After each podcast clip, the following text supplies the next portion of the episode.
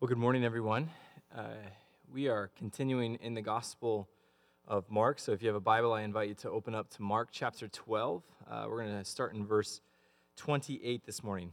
And uh, as you're turning to that passage, I want to just share a little bit of um, what's kind of been going on in my week this past week. Um, this morning's sermon is completely different than the one that I intended to preach. And if you would have asked me, uh, when I was doing my initial survey of this book, or even on Monday or Tuesday or Wednesday of this past week, uh, what the focus of this sermon would be, I was really, fo- we were really going to just focus on this idea uh, of tangible ways for us to be fully, more fully committed to loving God and to loving our neighbor, specifically uh, doing both of those things wholeheartedly and sacrificially.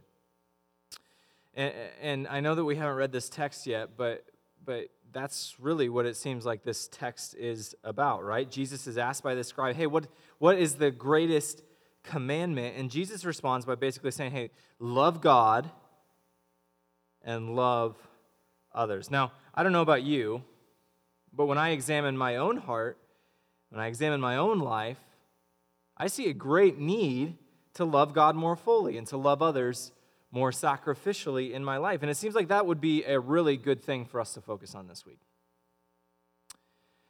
But as I spent more time looking at this passage, I began to sense that this isn't the primary concern of this text. And don't get me wrong, this text does certainly speak to that. Jesus is most certainly concerned with how we, as his disciples, love God and how we love others. And we're going to spend some time looking at those things this morning and how we can be more obedient to the greatest commandment. And I really hope that each and every one of us comes away with a greater resolve uh, to do just that. And yet, as I was preparing, I really just sensed the, uh, the, the Holy Spirit saying to me, Hey, do you trust me to do with my word what I plan for it? Or are you going to take my word and take matters into your own hands and accomplish what you want to accomplish through my word. In other words, do you, Jordan, think you know what is best, or do you trust that I, God, know what is best?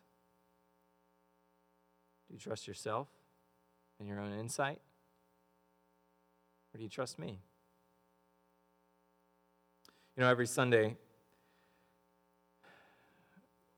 after we've read uh, after we've read God's word, um, we pray. And our prayer really just is this concern that God would help us to understand His word more fully, and that we as His people would respond with obedience to what is written. And it's a similar prayer to what I pray as I'm working on the text throughout the week. And this past week, I was really just faced with the question do I actually believe that?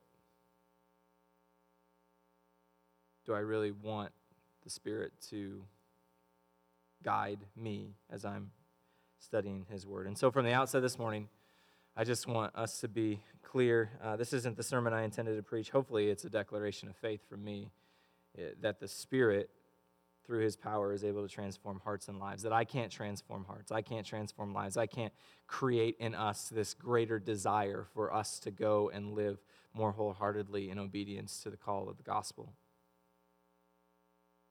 hopefully, this text is a declaration of faith for us that the Spirit would accomplish in us and through His Word His intentions and His plans, not our own. Uh, that might that might make sense to you. Um, it might not, um, and that's okay. Uh, just really kind of what's on my heart this past week. So uh, we're going to be in Mark chapter 12, as I mentioned earlier. Mark 12, verse 28. Please follow along as I read aloud.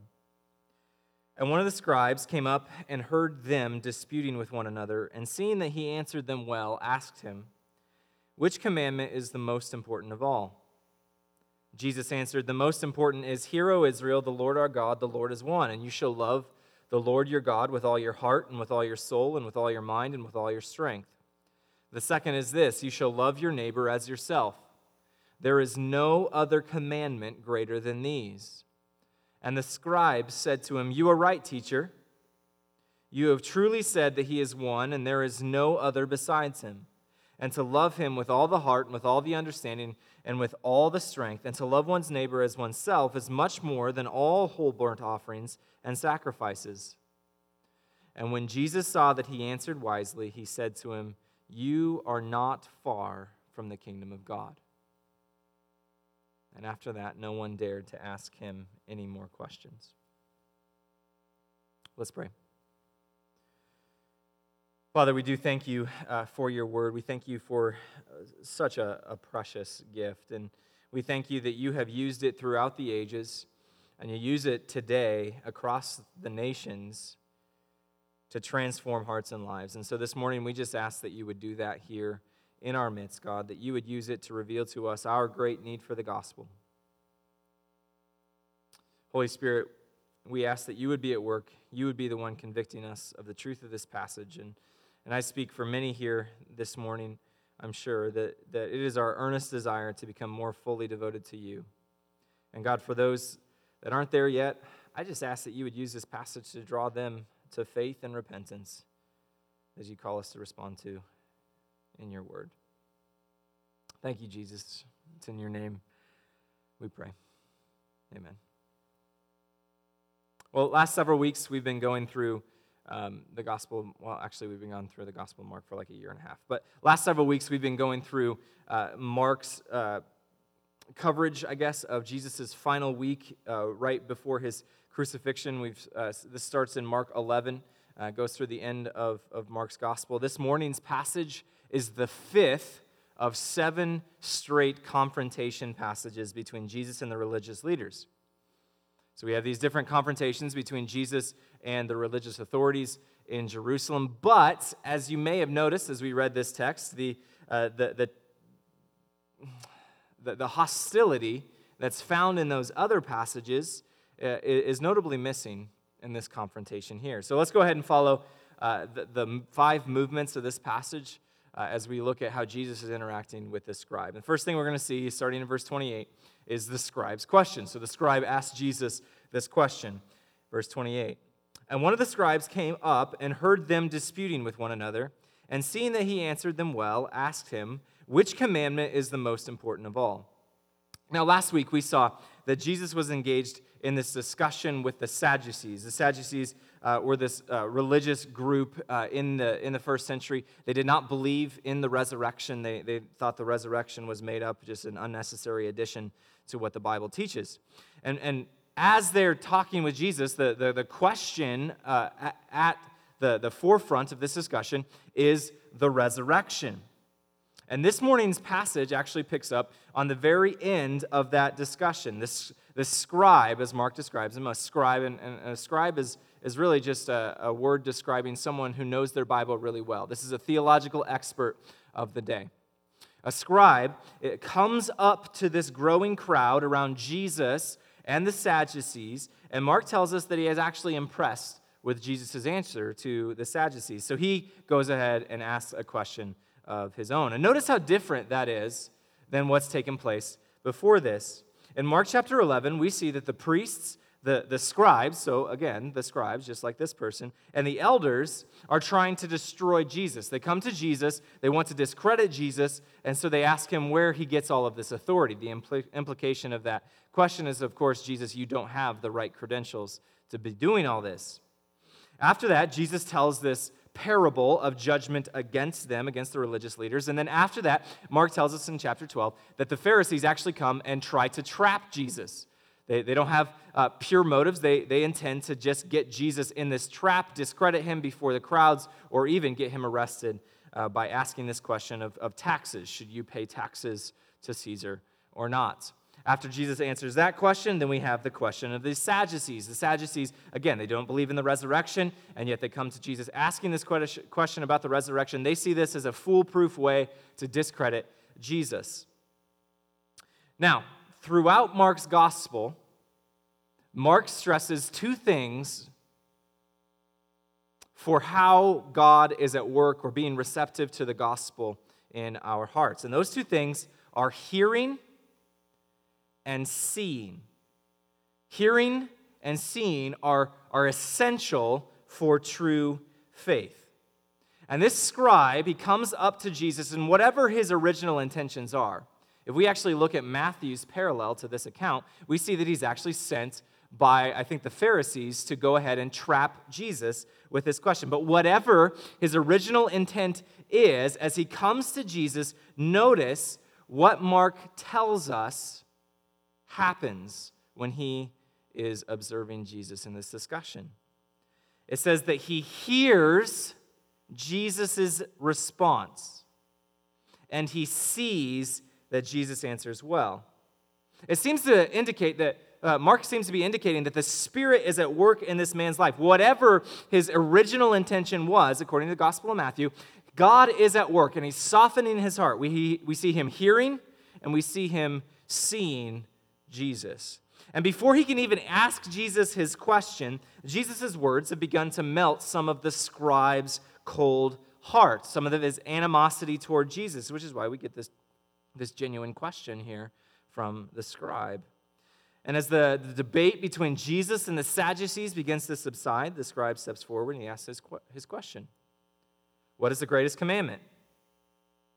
Now, before we get to Jesus' answer, let's consider what specifically the scribe is asking. Around the time of Jesus, the scribes, again, remember just the theological experts of the day, the, the scribes had concluded that the Old Testament contains 613 different commands, which is a lot to try to remember. We struggle to remember the Ten Commandments. Imagine trying to keep or remember 613. And so, one of the things that rabbis would commonly do in the first century was to differentiate between what they called the heavier and the lighter commandments of the law. The lighter commandments were those that were basically implications of the heavier commands, or uh, we, we don't want to say more important uh, commands and, and less important commands because it's all God's word, but what commands do we really have to remember so that by remembering those, we are in essence keeping the entire law because the lighter commands are those that are implied in keeping the heavier ones? Think of it a little bit like the Cliff Notes version of the law. And this is a question that was brought to rabbis all the time in the first century. And so, in this context, is a, a common question asked of rabbis. It's something that Jesus should uh, have an answer to if he is a good rabbi, quote unquote. And so, how does Jesus respond? Verse 29. Jesus answered, The most important is, Hear, O Israel, the Lord our God, the Lord is one. And you shall love the Lord your God with all your heart and with all your soul, and with all your mind, and with all your strength. The second is this you shall love your neighbor as yourself. There is no other commandment greater than these.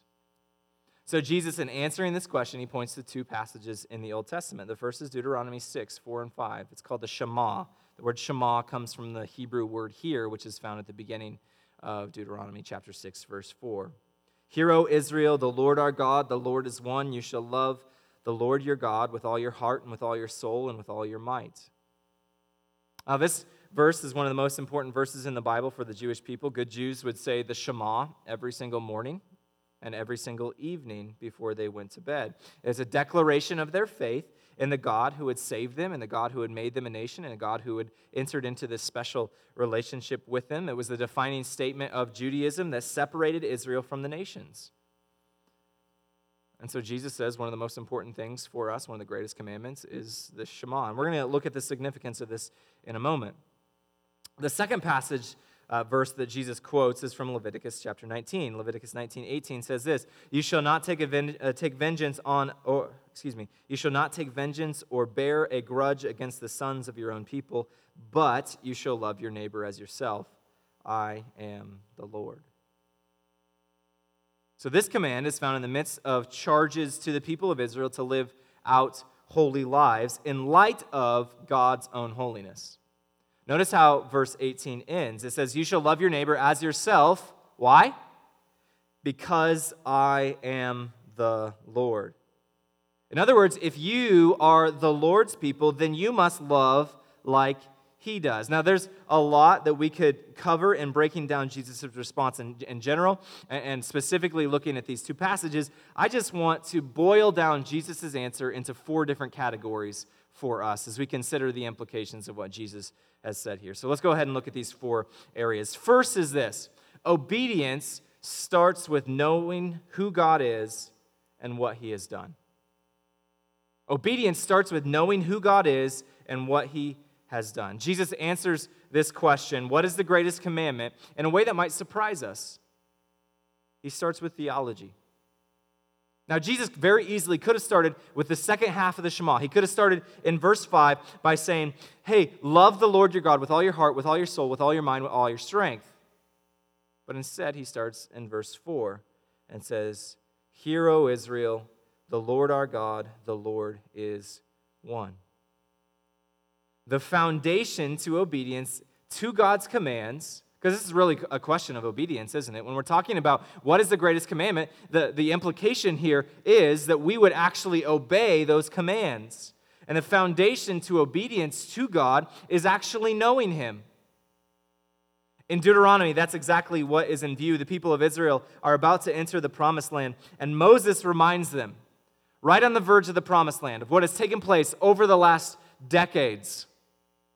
And even further back than that, Moses reminds them of who God is, that he is a promise keeping and he is a covenant making God. And he reminds them of what God has done for them, that he has brought them out of Egypt, that he, is, uh, he has taken care of them in the wilderness. And right as they're about to enter into the promised land, we're given this Shema, we're given this reminder that God is the only God, that there is no other God besides him. And as such, Nothing else in life is worthy of your worship, of your devotion, or of your affection.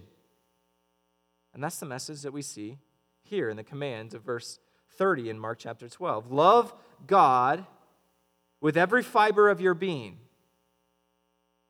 Your love for God not only becomes in knowledge to, to who God is, it's the only logical response to who God is and to knowing that truth.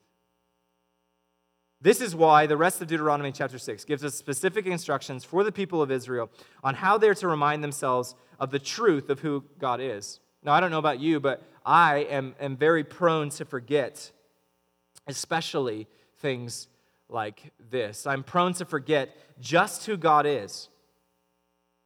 And if we want to take seriously the command to love Him with every fiber of our being, then we have to permeate our lives with that truth that He is worthy of worship. Consider again Deuteronomy chapter 6. Hear, O Israel, the Lord our God, the Lord is one. You shall love the Lord your God with all your heart, and with all your soul, and with all your might. And these words that I command you today shall be on your hearts. You shall teach them diligently to your children, and shall talk of them when you sit in your house, and when you walk by the way, and when you lie down, and when you rise. You shall bind them as a sign on your hand, and they shall be as frontlets between your eyes.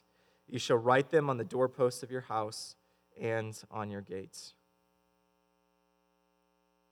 Moses says that it is so important to have this right knowledge of God for your obedience to God that you have to store it up in your heart.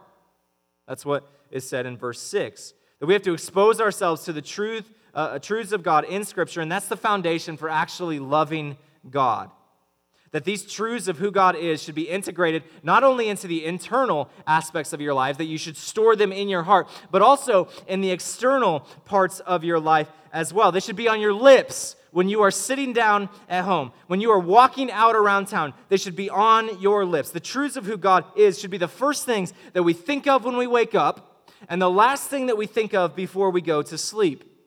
That we are to saturate our lives with the truth of who God is, with the truths of Scripture, with reminders, just like the Israelites did, by putting them as signs on their hands or as a box that they wear on their foreheads, by inscribing them on the doorposts of their houses. Notice that the specifics aren't, aren't what's important here. What's important is a commitment to know God in every area of your life imaginable. But it's not just important for us to know Him. Moses says here that we are also supposed to pass on that knowledge to children. Discipleship is focused on who God is and what God has done. Every aspect of life is meant to be understood in respect to who God is and what He has done. And then to pass that knowledge on to the next generation. You want to know what it means to love God with all your heart, with all your soul, with all your mind, with all your strength? This is it. This is it. This concern with knowing who God is, knowing what God has done, passing it on to another generation, reminding yourself constantly, and responding in kind. Obedience starts with knowing who God is and knowing what He has done for us. Second category, I guess, from Jesus' teaching is this love for God must be wholehearted. This is what Jesus has in mind when he talks about loving God with all your heart, with all your soul, with all your mind, with all your strength. Don't get bogged down in the weeds, wondering, hey, what, what, is, what, what specifically falls into the category of loving God with all my heart? And how is that different than loving God with all my soul? Don't get bogged down in the weeds. Big picture here is clear.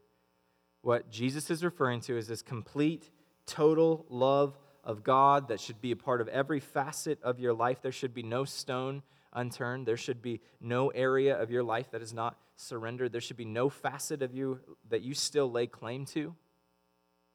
That to love, your, to love God the way that we are commanded to in Scripture means to love Him wholeheartedly with every fiber of our being. The third category is this love, your, uh, love for neighbor must be sacrificial. Love for neighbor must be sacrificial. I think all too often our familiarity with Jesus' words, love your neighbor as yourself, means that it kind of loses its punch.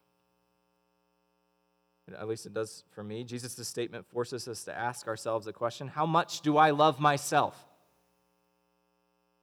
How much does Jordan love Jordan? And I'm not talking about self esteem here, because self self-loathing can be a very real thing that, that you may be struggling with. Jesus' words here, they're not a declaration to hate yourself. And perhaps a better way of getting at the heart of Jesus' question here about loving your neighbor as yourself is, is really to ask yourself this question How often are your thoughts preoccupied, preoccupied with you rather than with others?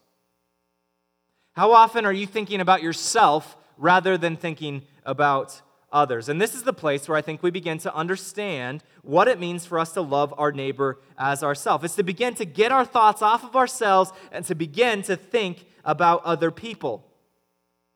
And in a way, this is what the Apostle Paul is referring to in 1 Corinthians chapter 10 when he's talking about our relationship with our, our neighbor. It's in the context of this really powerful passage about food, food of all things.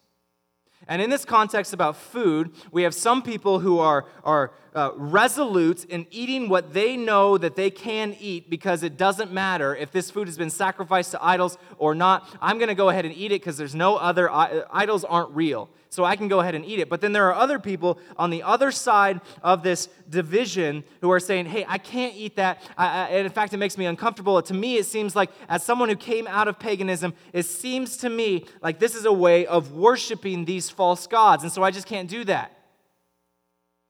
And Paul, in this context, basically says to the church in Corinth stop thinking about yourself and start thinking about other people.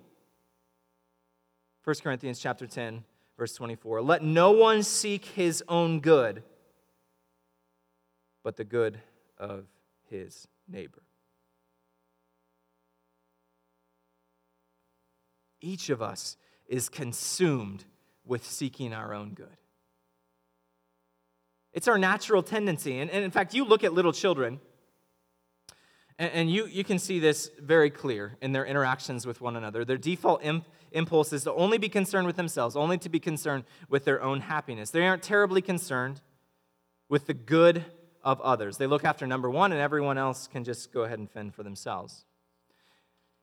And it is so easy for us to pick at children and say, hey, yeah, there's a, there's a primary example of what this looks like or what you should not do, when we do the exact same thing. In fact, I don't think it's terribly different in, in adults. It's actually more dangerous because we're just better at hiding it. So let me give you an example uh, from, from last Friday night. I, I think, um, just a caveat here, I think that I talk about pizza in my sermons probably more than anyone else that, that I know. Um, it, it's just because I love pizza a lot. So um, it's, it's just a part of who I am. Uh, so uh, on Friday night, my family's having pizza. And we go ahead and we go to Godfather's. We get a large pepperoni pizza uh, for me and, and the kids. Um, and I'll, of course, take the pepperoni off for the kids. And Crystal, we got her a small taco pizza because that's what she likes. And, and uh, you know, no judgment. Um, pepperoni's the best, though. So we're, we're sitting there at the table. And, and one thing that I've noticed as my kids have gotten older is that as they've gotten older and they've gotten bigger, the amount of pizza that they eat increases as well, right? Yeah, that, that just happens. I'm, I'm actually really nervous for when they are teenagers because then they will eat just as much as or more than I do. And, and one thing that I've noticed is that, it, it, at least for me, um, eating pizza is a zero sum game. In other words, every single piece of pizza that my kids eat is a piece of pizza that I cannot eat, right? And so as I'm, uh, as, as I'm passing out this food to the kids, I'm not concerned primarily with are they getting enough food? Are they enjoying their food? Are they going to have enough food that they are going to enjoy? And you know can this be a nice special treat for them? My primary concern is am i going to get enough food? Am i going to be able to enjoy the food that i want to eat? Because i've had a long hard week and i have been really looking forward to this pizza. And, kids stay away from my pizza. In other words what i've been doing is i've been seeking my own good not the good of my children. I'm not terribly different than, than my kids. In fact, I'm just better at hiding it. And because I'm an adult, I can actually take the pizza before they go ahead and eat, eat it. That's why Paul's explanation here of loving our neighbor in 1 Corinthians is so countercultural. It's because it's so active. Our default is to seek or to pursue or to chase after our own good.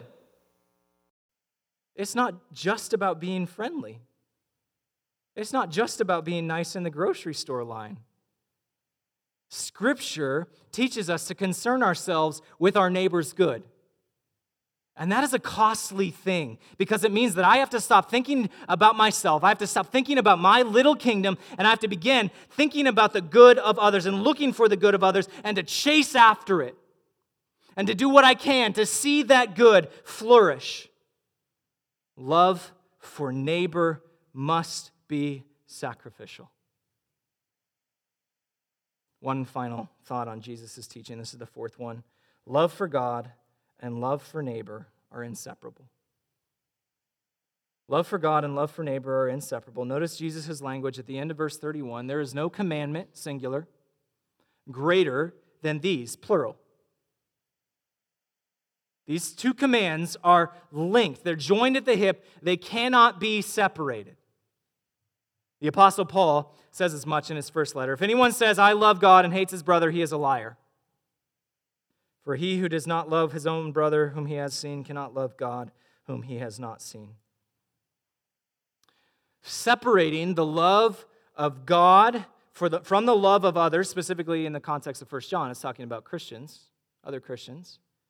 If we try to separate this love for God from a love for others, it doesn't just mean that we are inconsistent. Scripture says we're liars. We're lying about actually loving God. Love for God and love for neighbor are inseparable. And yet, I see so often in my own lives that I can profess a faith in loving Jesus, and I'm indifferent to those who are around me. I remember right after I became a Christian, I was still in high school. And one of the hardest things I ever heard, um, I was, man, I was on fire. I was reading my Bible like nonstop. I was involved in all of these different ministries. And one time, we were driving from Des Moines back to my hometown in southwest Iowa. It's about a two hour drive. And, and I, I still remember where we were. We were in Creston, Iowa, right next to the Dairy Queen. And my mom was trying to talk to me in the front seat, And I was just ignoring her because I was trying to memorize Ephesians 3. And she kept trying to talk to me. Hey, Jordan, I'm asking you a question. And I just kept ignoring her. And then finally, she said, You know, for someone who says they love God so much, you do a really bad job of loving other people. And it's so, I mean, that sticks with me today. What, I don't know how long ago that was, but it was a long time ago. It is so easy for us to be inconsistent in our love. But Scripture says we're not just being inconsistent, we're being liars. Love for God and love for others must be inseparable. Let's keep moving. The scribe asks Jesus, which of these commandments is the greatest? Jesus gives his response. He says, Love God, love others. Obedience to those commands, it starts with actually knowing God and, and what he has done for us. And then we must love others. And we have to keep these two things to, uh, together. We can't separate them. And notice how the scribe responds, verse 32. And the scribe said to him, You are right, teacher. You have truly said that he is one, and there is no other besides him. And to love him with all the heart, and with all the understanding, and with all the strength, and to love one's neighbor as oneself is much more than all the whole burnt offerings and sacrifices. Now, as far as I could tell, Jesus is the first Jewish figure to tie these two commands together. He's the first person to say that the implications of loving God must be expressed in our love for others. And this gets a cry of agreement from the scribe. His, his statement here, the words, you are right, literally are just, well said.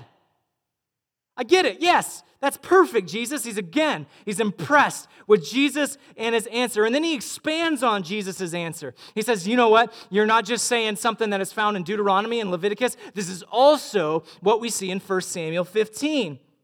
And he quotes 1 Samuel 15 in this language about whole burnt offerings and sacrifices. And what's significant is this teacher of the law, he's standing just a couple hundred yards from the moment or from the altar where sacrifices are being offered by the thousands because it's Passover week. And he says, You know what, Jesus, you're right. To love God and love others is even more important than that. This man gets it. He gets it. He seems to be a sterling example of godliness, doesn't he? Now, he may have come to, to trap Jesus, but his heart is malleable enough that he gets changed by Jesus' teaching. He genuinely wants Jesus' opinion on the important matters. He wants to, to hear the heart of, of Jesus here. When he hears it, he checks Jesus' answer with the Word of God, and he says, Yep, that lines up with what the Bible says. He's genuine. He's sincere. He knows his Bible. He agrees with Jesus. He responds wisely. And by agreeing with Jesus, he impl- it implies that he seeks to love God and he seeks to love others. So then we go to Jesus' response and we're just shocked. Verse 34, the first half. When Jesus saw that he answered wisely, he said to him, You are not far from the kingdom of God.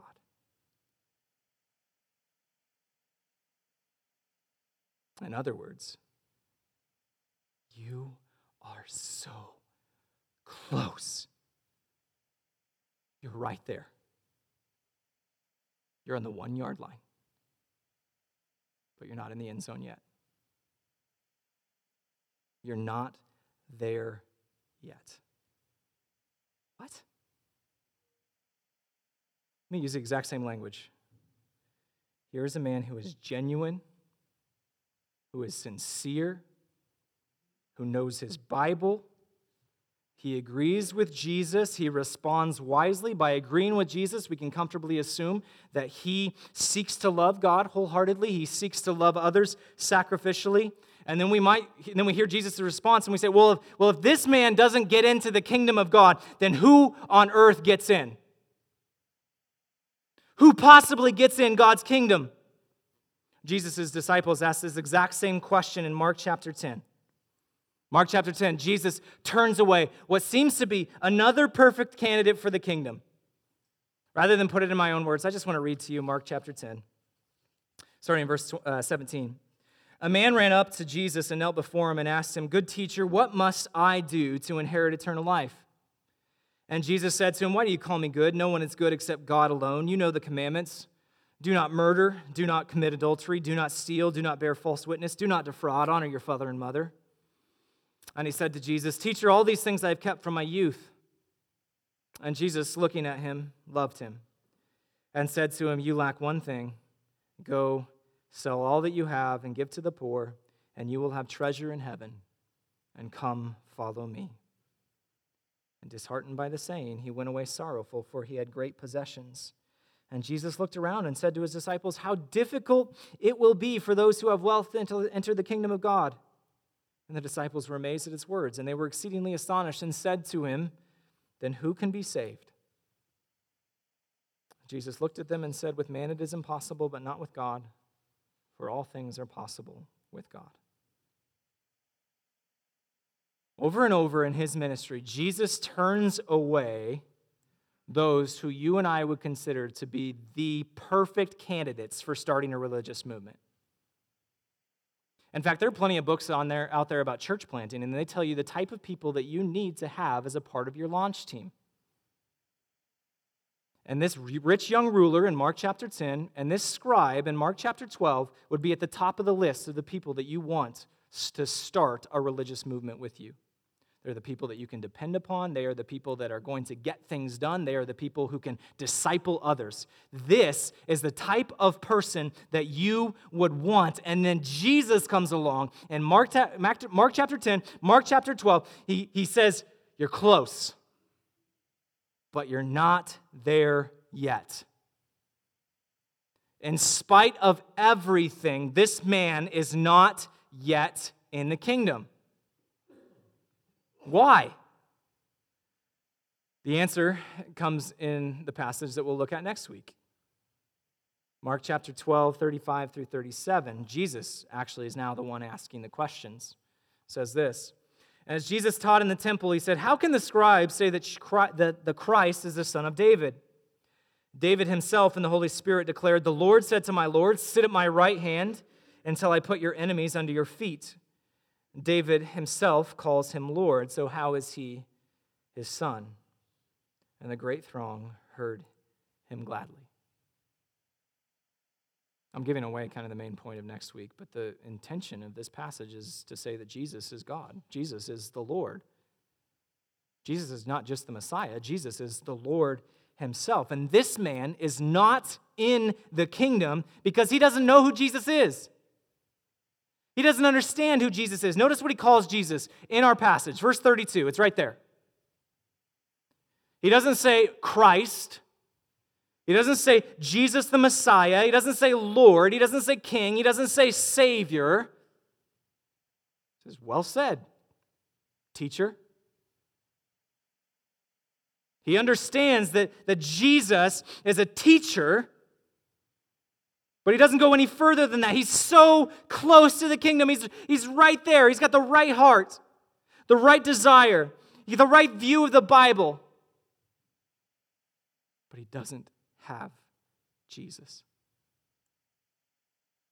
And that's enough to leave him out of the kingdom. That's how this passage ends. Verse 34, the rest of it. And after that, no one dared to ask him any more questions. We're left wondering what happens to this man. He's so close. Did he get in? Did he figure it out? The Rest of Mark doesn't tell us. Acts doesn't tell us. The New Testament doesn't tell us. We don't know what happens to this man. Because it really doesn't matter. At least not for you today. The question that we all have to wrestle with is not what happened to this man, but what about me? What about me? Am I in the kingdom? Or am I just close? Am I like this man? I'm well intentioned, I'm knowledgeable of the scriptures. I desire to love God and I love others. I'm respectful toward Jesus and others. But one day I'm going to find myself outside of the kingdom because I don't know who Jesus really is. I began this morning talking a bit about the conviction I had about the main purpose and concern of this passage. I had every intention of preaching this passage, so let's get fired up to serve others, to love others, to love God. Good things, important things. They're commands. As I read this passage and I consider what it means to love God with all my heart and all my soul and all my mind and all my strength, I see one thing that's abundantly clear I don't do that. Even while I've been preaching this morning, my mind has been consumed with other questions and other thoughts.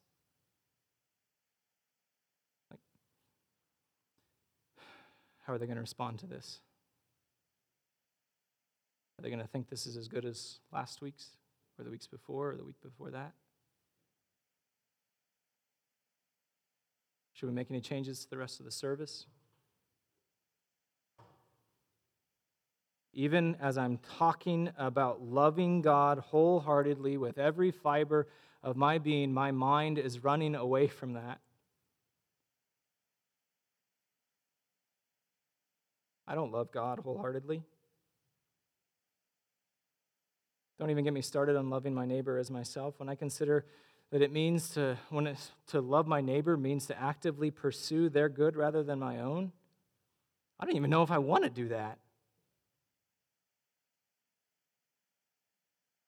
And it's in that place that I think we see the heart of this passage. The greatest commandment shows us our greater need for the gospel. The greatest commandment shows us our greater need for the gospel. These two commandments, to love God, love others, are given to us to show us how deeply we need the gospel. And if we don't let that truth sink in, if we don't feel that we fall so short of keeping these commands, we feel it deep in our bones, then I really wonder if we're just like the scribe in this passage. We're like those who are close. but Man, we're t- we're not quite there. This passage is a warning if we're willing to hear it. The greatest commandment doesn't, if it doesn't show us our great need for the gospel, then it's going to become a barrier to the gospel.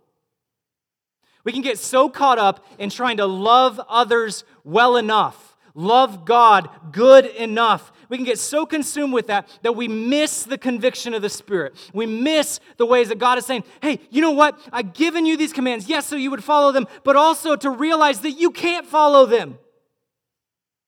And you need me to save you from yourself. The kingdom isn't found in serving others. It's found in Jesus. The greatest commandment should show us our greater need for the gospel. How do we respond to this passage? First, we should absolutely love God wholeheartedly. It's a command. Love God wholeheartedly. We should take it to heart we should truly know who God is, store up His word in, his, in our hearts so that way we can truly know who He is and what He has done for us. We're commanded to resolve to love God in such a way that we raise up the next generation to do the exact same thing. It should transform every area of our lives.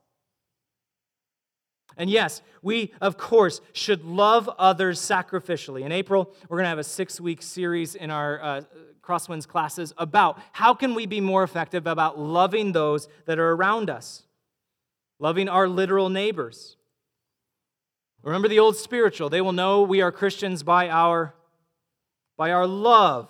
Yes, Christians should be known for our love of others. And we are commanded to do that, to take seriously what it means to love others, even when it means that we have to actually pursue their good rather than our own. But this command this passage reminds us if we do that, we're close. But we're not close enough. We cannot truly love God, we cannot truly love others without seeing first our need for the gospel. And for some of us here this morning, that means a new life. That means finding a new life in Jesus because you're outside the kingdom. You're outside the kingdom because you haven't repented, you haven't believed in the gospel, you've sought to build your life on religion, on doing good for others, and this veneer of Christianity. And Jesus says, That's close. You're so close. But you're not there yet. The greatest commandment shows us our great need for the gospel. There's no kingdom without the king. There's no kingdom without the king. To enter the kingdom is to do exactly what Jesus says at the beginning of his gospel The kingdom of God is at hand. Repent and believe in the gospel. And if you've never placed your faith in Jesus and what he has done for us to save us from our sins, not just as a, a, verbal assent, but something that you believe with every fiber of your being, if you've never repented to God and, and come to him as a desperate Savior, the one you need to save you from your sin, then this text is very clear. It says you need Jesus. You need Jesus because there is no kingdom without the king. And yet, it's not just those who don't have the king that need to hear that. Every single one of us needs to hear that. We cannot truly love God, we cannot truly love others without seeing our need for the gospel, not just once as though it's an admission into heaven and then we can just do our own thing, but daily that we would be a people who are led by the Spirit, that we are convicted by the Spirit to see how desperately we need the gospel. Today, just as much as yesterday. 50 years into your Christian walk, 60, 70 years into your walk, how desperately you need the gospel. The greatest commandment shows us our great need for the gospel. And there's no kingdom without the king. Let us be a people who cling to the message of the gospel. That the king has made a way for us to dwell with him forever through the death of his son. By coming to earth and dying on our behalf. Let's be a people who love God wholeheartedly, love others sacrificially, but as a response to the King who has loved us first. As a response to the King who loved us sacrificially first. Let's pray.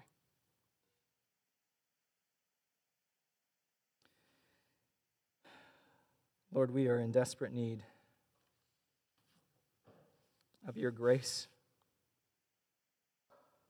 and your mercy to be at work in our hearts and our lives.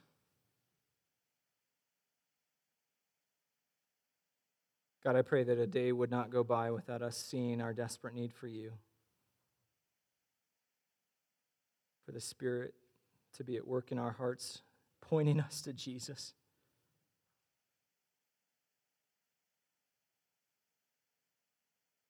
Help us, God, wherever we're at this morning. That the truth that there is no kingdom without you would, would sink deep into our bones. And we would see our need for you. It's in Jesus' name we pray. Amen. This has been a presentation of Crosswinds Church. More of Pastor Jordan's sermons can be found online at crosswinds.tv. Thanks for being with us, and may God continue to enrich your life.